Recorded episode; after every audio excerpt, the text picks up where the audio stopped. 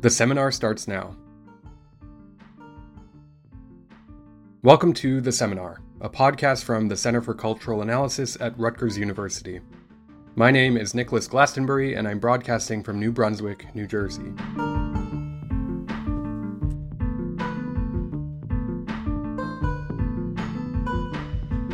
Our guest today is Ana Maria Ochoa Gautier, who came to CCA in the fall to talk about her book, Aurality Listening and Knowledge in 19th Century Colombia, as well as her ongoing and sustained engagements with indigenous filmmakers and documentarians in Colombia.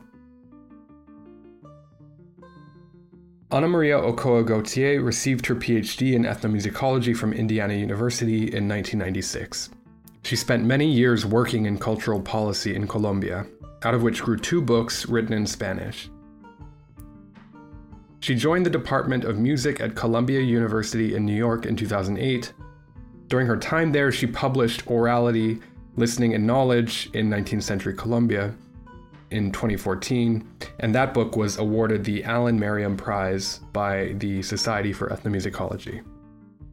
She is currently professor and chair of the Newcomb Department of Music at Tulane University, and she spends her time between the United States and Colombia. Her book Aurality is a theoretically complex and extraordinarily rich work that straddles the borders of history, anthropology, linguistics, ethnomusicology, and folklore. And I'll say more about the book later on in the episode. But Ochoa's sustained scholarship grows out of a radical commitment to collaboration with the indigenous communities and groups about whom she writes. This commitment has led her to become part of a collective with members of the indigenous Wiwa in Colombia, she works with them on the production of film, sound recordings, and other documentary work. Her commitments to collaborative scholarship and creative work rankle at some of the fundamental tenets of the Academy and call into question notions of authorship and the ethics of writing about versus with the social worlds which scholars study. Her work, accordingly, is more than just public facing. It's oriented toward altogether novel forms of knowledge production and committed to shepherding the resources afforded within the Academy to those communities with whom she works. Surprisingly, one of the um, most avid readers of the book are sound artists in Latin America. So, through invitations of multiple sorts, I've ended up working with sound artists. Um, and a lot of projects that are not only film, as you have seen, but projects that also include um, visual installations. So, just to be very, very brief, I'm working on these films and on other films. Um, I've worked with Wiwa for more than 20 years. I've not written one single word. Um, I didn't feel that was what I was meant to do. Um, and right now we have co written our first article.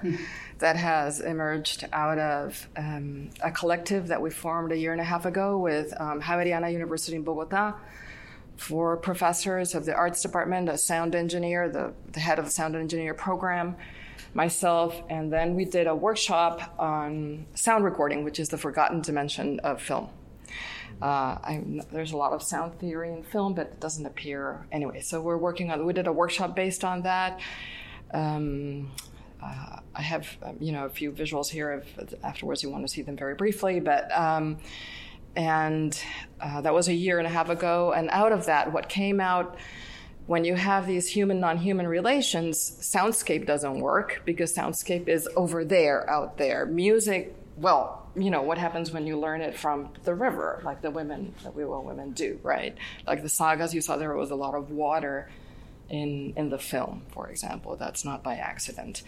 And so. Um, uh, we did one day of field recording. We did one day in the Foley studio in Javeriana, and we did one day of just building with cheap stuff, building microphones and building, um, repairing cables and doing things that you don't need to go through B&H to buy equipment. And so the second day, the Foley was what they loved the most because it's audio visual. Um, and also because it just unclenched the whole imagination about um, sounds and singing and everything. So we, for now, this is very brief, and it, this is only the younger generation came up with a project for which we're getting some money, which is documenting uh, a bank of sounds, like how, how, they do in films of the. Sierra Nevada. That, and they themselves went back to the with the microphones that we built, and they had microphones that I had I had bought I had asked for a grant about ten years ago, and they have equipment from then. Um, and um, so anyway, we're at that stage where we're co-writing, we're trying to get a grant to do this next phase. And also, I brought a, a, sound artist from Chile. He lives in Bolivia who has worked with indigenous groups for 20 years. So, and he also was part of a, the art installation that Chile took to uh, the Venice Biennale in 2022. It's called Turba Toltoho, if you want to see it online. There's a lot of material. It's all about the Selknam recovering their language at the same time that they recover the peatlands for carbon sequestration. Mm. Um, and the Selknam are considered extinct.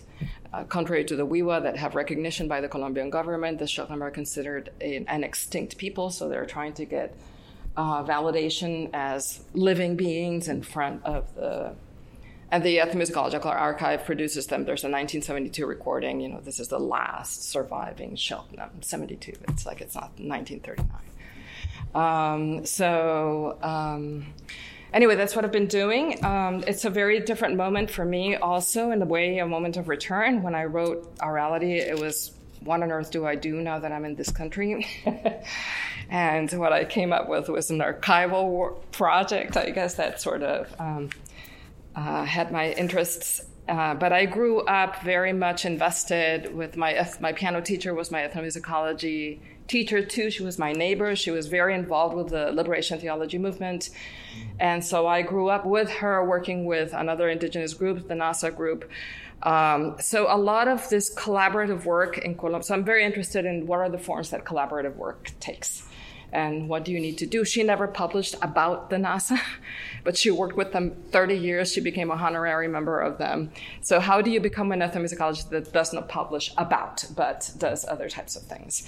Um, and also, when uh, when do they want or we want to publish, and what, and how to write, and this. Um, and how to write together is a big question as we develop this article between a sound artist, a sound engineer, and three of the Wiwa, which is a uh, Roberto's um, uh, a saga in training, shaman woman in training. She had a baby, so she can continue um, her communications degree. Um, Roberto's son, who's now um, uh, doing a bachelor's in film studies in the University of Magdalena in Santa Marta. And the recent film Atuna is a myth which they call fiction because they have to act in a different way. This has a lot of acting too. But um, anyway, and so it's six of us. Um, of course, very different voices. The only one that has the profession of writing is me. They all either produce sound or film, or but all of them are involved in writing in some way or another. So anyway, so that's what I can say. I think um, I'm opening to conversations about aurality. I think it was the solution I found to being here in the United States. Um, and at that time, I was still going a lot to Colombia. Now I want to return after I retire. Her book, Aurality, was a response to the demands of the American Academy for single authored monographs, a demand that stands at odds with her collaborative work with indigenous communities in South America. Aurality is a sprawling work of archival ethnomusicology, and the book traces what she calls the acoustics of the colonial, wherein sound, voice, and orality, writ broadly, become colonial technologies for policing the boundaries between human and non human. She studies a range of archival materials, from the diaries of the naturalist Alexander von Humboldt to the work of folklorists and linguists who were vested in the production of what she calls the lettered city. It took a long time. It's a book that took a long time. And it was initially a very different book. It was a book about the 1940s um, and the intellectual figures that, that, we were talking about Foucault. That I saw that in Latin America, you had these writers very famous writers like Garcia Marquez or Arguedas in Peru or uh, Mario de Andrade in Brazil, who were all producing um, sound recordings like field work at the same time that they were writing novels and they were uh, writing about music. So that I thought this is not an accident. This is an intellectual formation in the Foucauldian sense of the word, such, but it doesn't use the university or journals or it is a, what Arturo Escobar called an indiscipline. So I did a little article about that, and then I said, but I'm going to limit my book to the 19th century, and I went to the radio archives, as I say at the beginning of the book, and there I found that the 19th century was a major reference, and the book took a major turn. And what turned it really was um, I found that listening. Humboldt's writing about the bogas, and I have also found Candelario Obeso's. My mom gave me Candelario Obeso's book. She bought it in the supermarket, and she came with it and said, "I think you would be interested in this." And so I and and then I found this archive of sonorities um, and I'll just say one more thing. I just I then finished the book. I was very dissatisfied with the first draft, but you know sent it to Duke anyway. The, the reviews came back that it was okay, but then I reread it, and um, it was like two years later that they came back with the comments. At that point, I was already working with Owiwa. It was an accident. A friend invited me to La Sierra, and I have never left. Uh, and and then I read the whole, and I, by then I had read a totally different bibliography, and I read the whole book, and I realized there was an animal in every chapter. Mm-hmm. And I said, why is there an animal in every chapter? This is the hidden book that is not there. So I went back and worked on the, on the book for two more years, and uh, uh, redid part of the archive and incorporated a, a, a, not a huge different archive discarded one chapter on darwin which because i was exhausted at the end. It's like that's a different thing. And and darwin was never in colombia so this is a very colombian book in a way. My, my new work is very comparative across the americas. Um, and um, and then that's how i came back to this um, more invested in this nature culture question of the 19th century which i think is a different question right now Ochoa writes that, quote, sonic perception is spread on corporeal difference, scientific explanation, and the narration of uncontainable, bodily produced noises, end quote. Those noises included the howls of the bogas, or boat rowers, as they traversed the Magdalena River.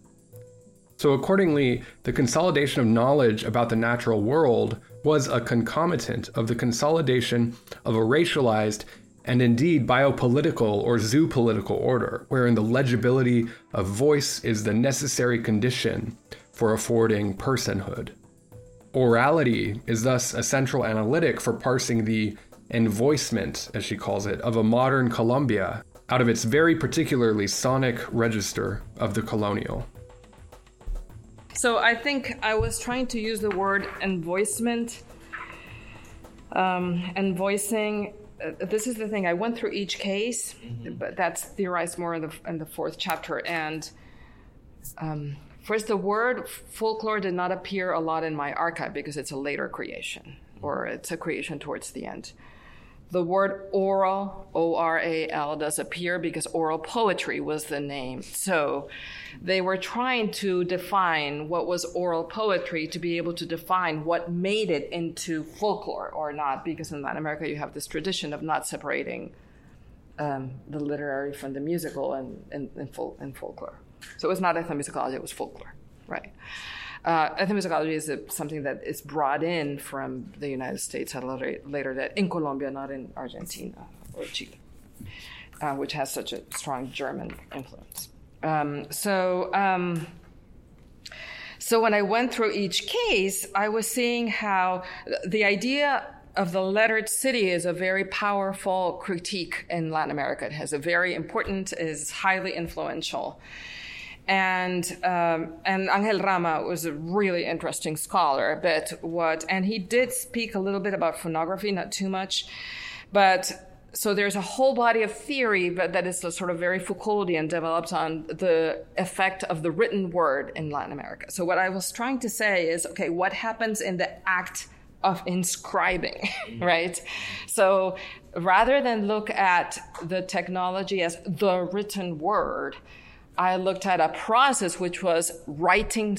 Uh, so it was like I took my, my key from recording. Right? That's the technology you have for recording. So if you have to press a button and you have this, that's one thing. But if you have to write it on the pen, it's an inscription anyway, right? You are still doing a translation. So let's let's complicate this from the technological point of view. Let's just not have this linear assumption that's recorded as one thing or magnetically recorded as one thing or electronically recorded and this is the other so i wanted to think of writing as a magnetic technology as from the recorder backwards so so it's a technology right and inscription is an act of what they teach you in ethnomusicology. With a microphone, you capture some sounds and you don't match, capture others. I said, well, the same thing has to happen with the written word. so um, I started looking at the archive from that perspective and what happened to the voice instead of to the lettered word, right? Because when you are creating the um, folkloric or ethnomusicological archive or listening to the bogas, right, um, you are trying to um, not only, let's say, you're the lettered person, or these lettered men were not only trying to define what made it into folklore and what didn't, which the fourth chapter is about very much, but we're trying to say, how did these people sound and how, when they voiced themselves, they were considered animal for example. So instead, so that doesn't make it into folklore because the voice, so the is is animal. So what happens is a they do not get inscribed into the propriety of what folklore can be, but they do get inscribed into an archive that describes them as animal because of the voices that they have. So the lettered city ar- allows for some voices, but doesn't allow for other voices, except as a racialized voice that has to be excluded, not as the folkloric archive of oral poetry. So this is not only a critique of the work concept, this is also a critique of the way in Colombia it's understood, the history of orality as folklore is understood. So it's it's a critique of both. So I was I used the word envoicement, trying to think of Jonathan Sterne uses the word ensoniment in his book, trying to think not solely of enlightenment and ensoniment. Um, and then I also come from this folkloristic. Um, uh, from you know ethnopoetics and um, performance theory, where the project, the process of intertextualization and recontextualization is very much emphasized, rather than an object, or it's that theorization that went from folklore is this to folklore is this mode of staging, right? So I was, um, you know, that that's the people I did my PhD with. So and they had just published also Richard Bauman and and Charles Briggs this uh, Voices of Modernity book, which is about these folklorists and how they recorded their stuff. So that was a very influential book. Um, and and so what um, happens is that um, there's the the voice. So so on the one hand, there's a critique of the lettered city as an accomplished thing. You write, and therefore you have this vocodion. On the other hand, there's a disjuncture. Because they write out about the bogas this way, does it mean that the bogas are going to stop singing? No. So you have the writing about the bogas, and you have the bogas singing in the river, right? Um, and you have both. So the let's say the Foucauldian imposition is not necessarily that which makes the uh, sounding of the voice disappear. So you have the simultaneity of these voices existing. The one that is the lettered city, let's say that way, and the other that is not the lettered city. Also, Colombia was a country, I mean, I, I related in one of the chapters, my grandmother and my mother would recite these, these like syllabary of how to uh, spell correctly. I grew up listening to this stuff. They taught it to them in school. These were not, the grammarians were not just published in the late 19th century and then forgotten. It just influenced the pedagogy, it influenced the church, it influenced, they were extremely powerful. And the extreme racism and exclusion of Colombia. If we're in civil war permanently, it's because it's a highly, you know, it's a, it's a, it's a highly aggressive country in terms of its politics of exclusion, right? So um, that permeated a lot of institutionality. And so um, um, each chapter then explores how that was done in different ways. and with different characters. So Obeso is not the same as Jorge Isaacs, who's not the same as, I always forget the author of the book of History of Literature in New Granada. Um, in any case, uh, these major figures, right? So, what I wanted to do, and that's why the chapter has become so long, is instead of proposing a single reading, so here is the colon, colonizing subject. It's like, wait, colonizing subjects came in many forms and shapes.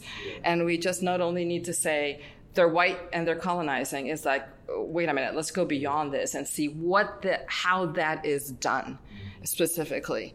And so, yes, this is about sort of how to come up with a colonial notion of folklore. And it, I think that's very important because it's like, it's the work concept. And then the folklorists are dealing with diversity. It's like, no, they're not. they are exactly and um, dealing with another form of exclusion that is coded in diversity because we are working with indigenous people or we are working with African American Afro Colombians or whatever, and they're just as excluded, but but through another paradigm, right? And so I also was very much against this moment of emergence of decolonial theory in Latin America, which I decided not to write against in the book. but the moment that Walter Mignolo and all these people began to write was the moment when I was writing the book. And uh, so my archive did not fit, fit, their theorization and i just um, thought what am i going to do? What am i going to do? And at one point i said i have to write a critique of this and i said no because i destroy my archive. It becomes a conversation with them. I don't want a conversation with them. I want a conversation with this material. And so maybe to an extreme i, sh- I, I did it veiled like i referenced you know, I referenced other people. I referenced Candelario Obeso, and I referenced, you know, people that it's been going on since the 17th century or the 16th century, and that. So I do the reference, and I do, you know, older references, uh, which I cannot remember at this point. But um, but I purposefully do like this decolonial work is not. It's so comfortable to put ourselves as the decolonials and the rest as the colonials. It's like we have a power troubles too, yeah. right? And so I think that's a, such a complicated way of doing deconstruction and such an unethical way of doing deconstruction because I'm constantly learning. and we have to learn every day. And this is not a solved issue. I think that Ochoa would argue that the decolonial turn in recent scholarship from theorists like Walter Mignolo about Latin America fails to interrogate certain notions of personhood, particularly liberal personhood, in its decolonizing vision what she describes as the contested history of the definition of the human as a species, has been a central topic of debate in Latin America since colonial times, and the archives she writes about are animated by that very debate. As she shows, the archives are replete with descriptions of the distinction between humans and non humans, and this distinction is articulated by delineating what is music from what is not music, what is voice from what is noise. The care with which she attends to her archives also pushes at the limits of what traditional disciplines really allow you to study. Because how does one study the very limits of the category of personhood? One thing that happened in the archive is that there is a problem with personhood, obviously. And I wanted to use the word personhood because it was not only about race, it was m- much more, it was used for racist ends, for sure, you know. Um, but this was about this boundary line between our, this unending question of the colonial Americas, which is the original question are they human or are they not indigenous people, right? Um, and that question seems to never go away. It never goes away. I have been standing in line in the middle of Bogota to go into a film with the people from La Sierra and the people in line are commenting, oh, they have cell phones. You know, it, it just, it doesn't go away. It's, it's a specter that doesn't go away.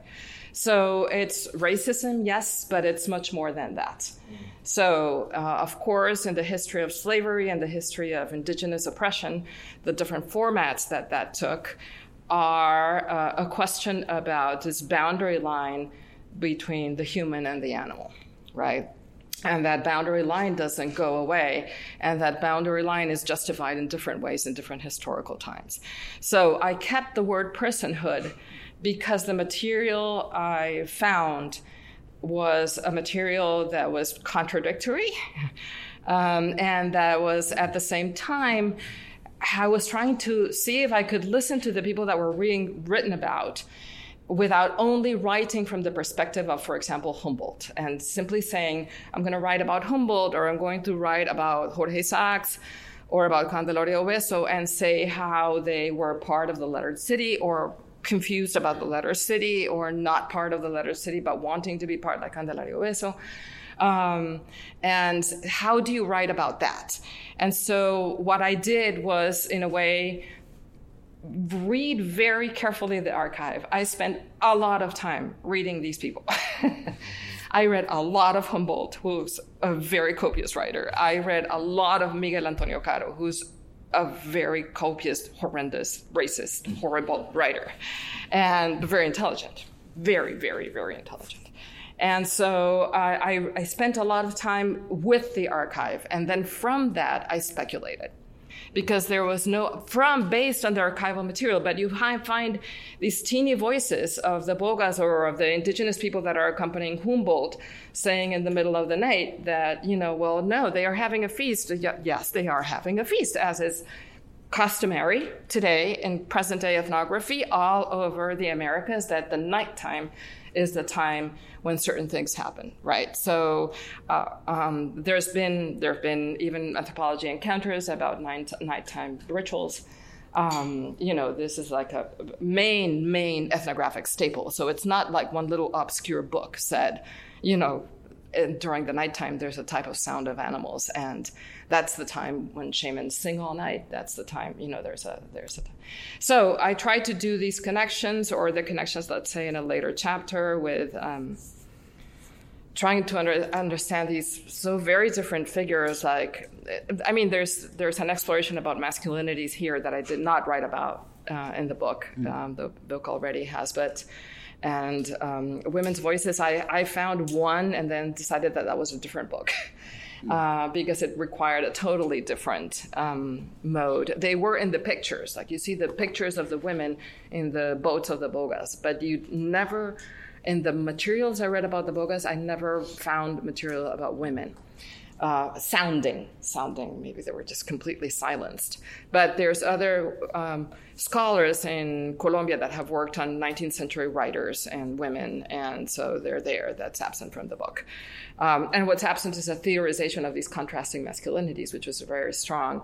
So what do you do with a Candelario Obeso, a Jorge Isaacs, a Miguel Antonio Caro? You know, very different figures. The other thing is that um, some of these are very well-known figures in Colombia but they had never been written about. Like Colombia is this country of grammarian presidents. Um, you know that is well known.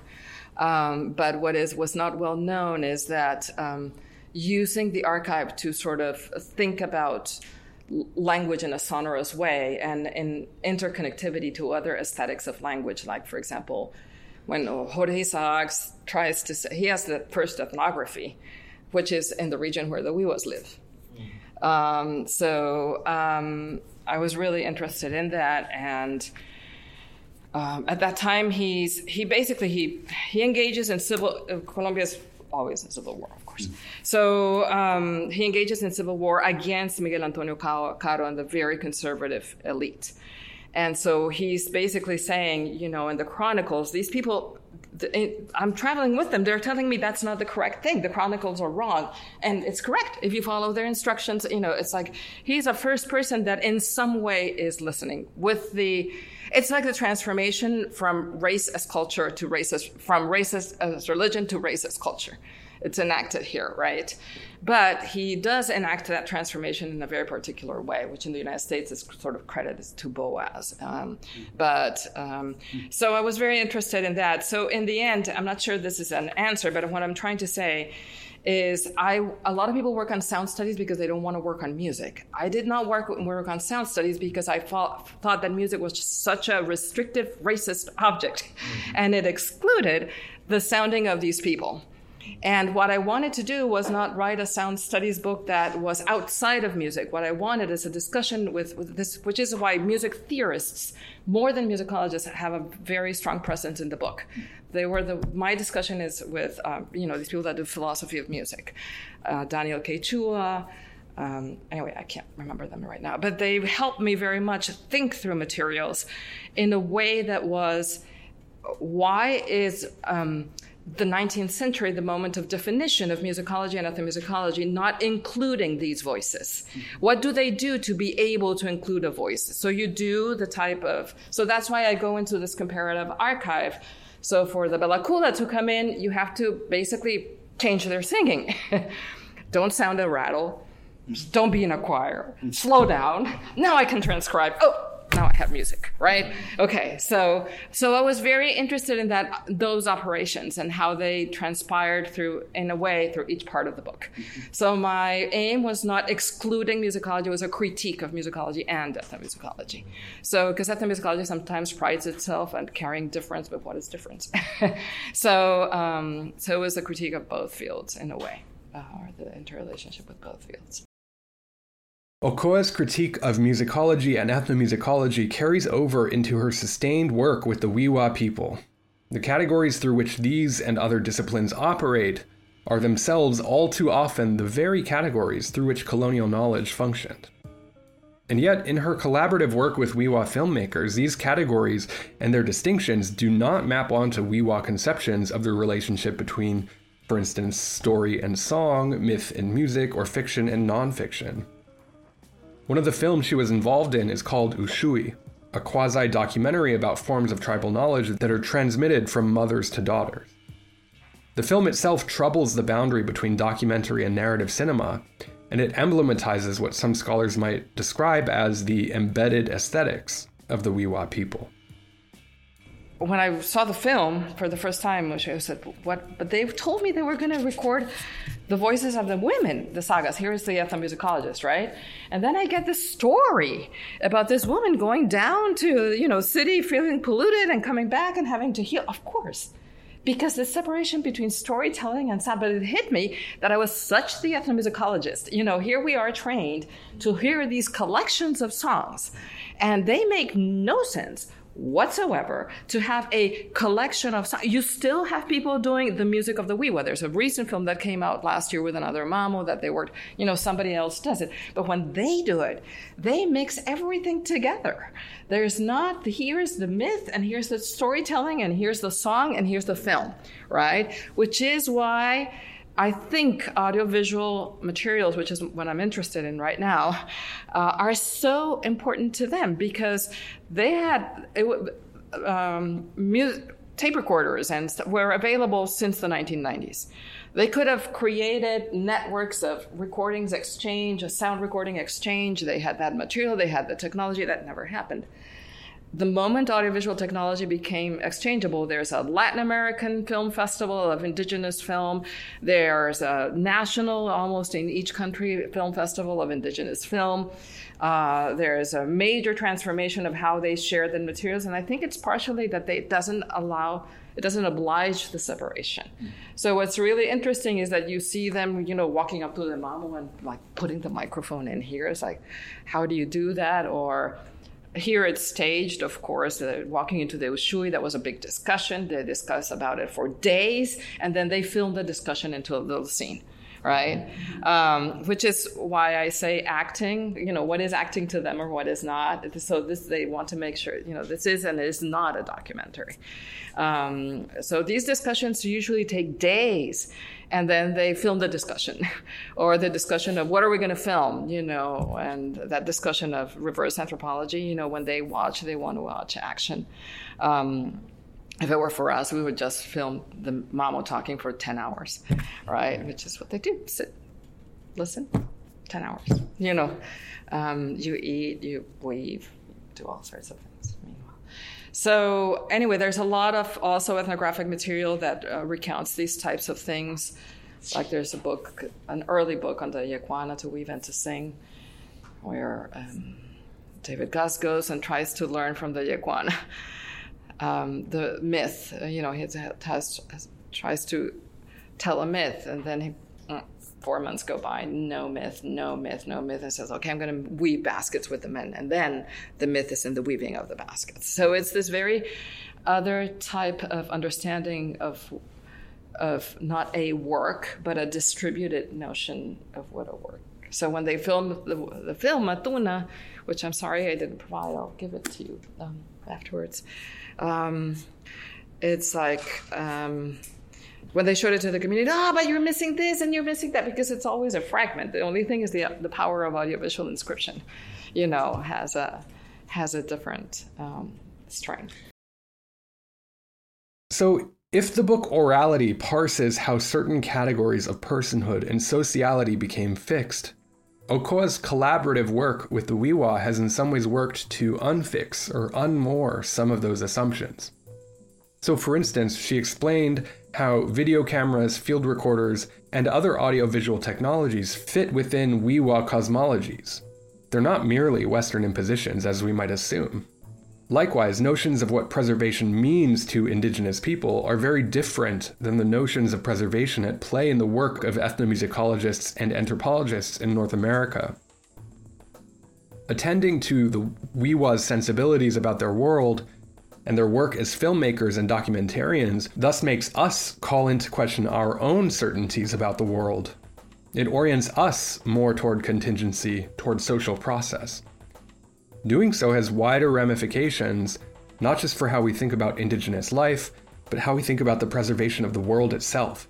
You sing to the mountain to do an offering to create equilibrium in the world. That's a form of inscription, right? If there's equilibrium, then there's it's inscribed, it's fixed.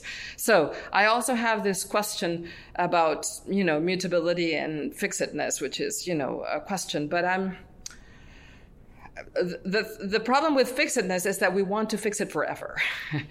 we have an obs- like the West has an obsession of things having to be fixed and preserved and held, and instead of the care of the planet so that we can have a life.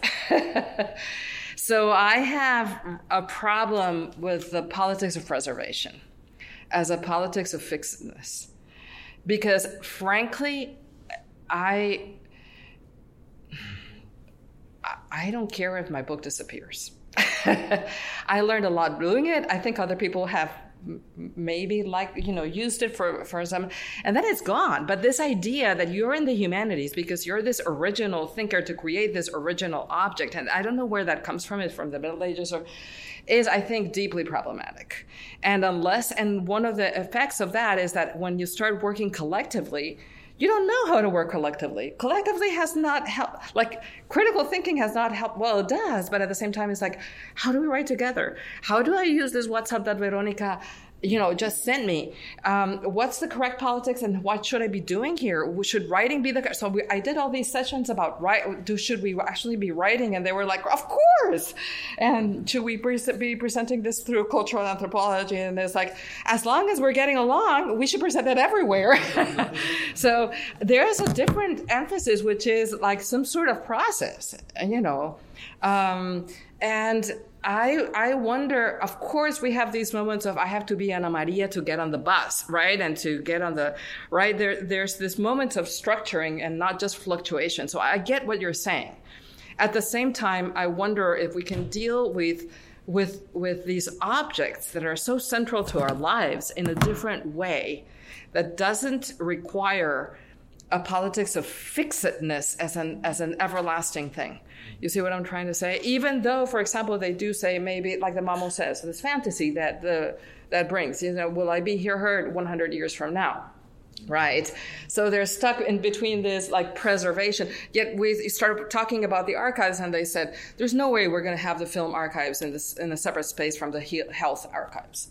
It doesn't work. So what do you do? so you know that's a discussion.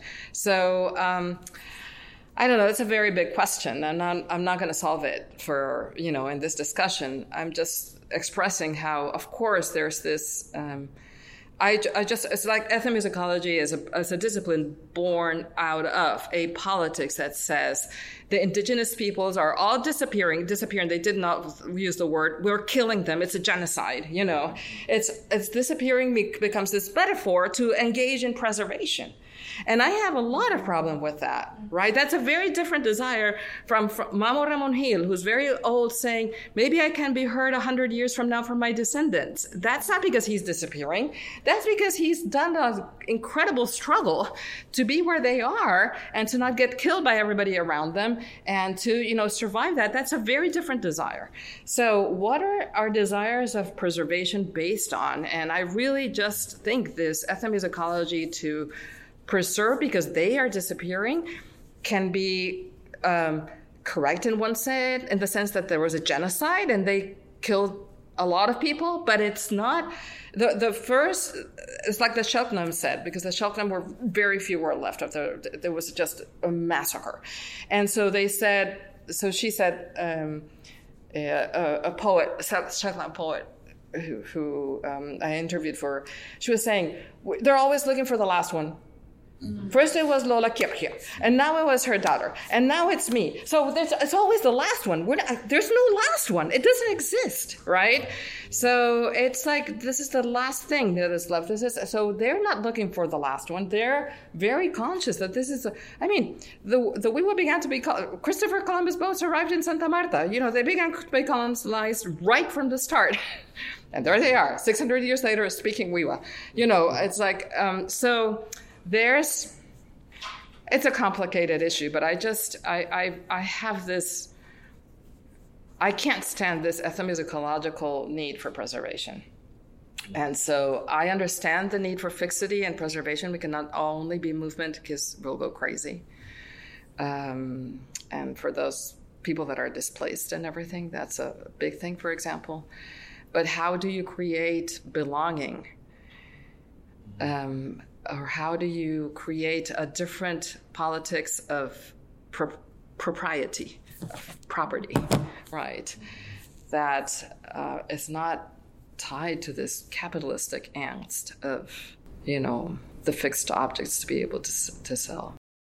You know, this is our life right now. It's about how to define life and care for it.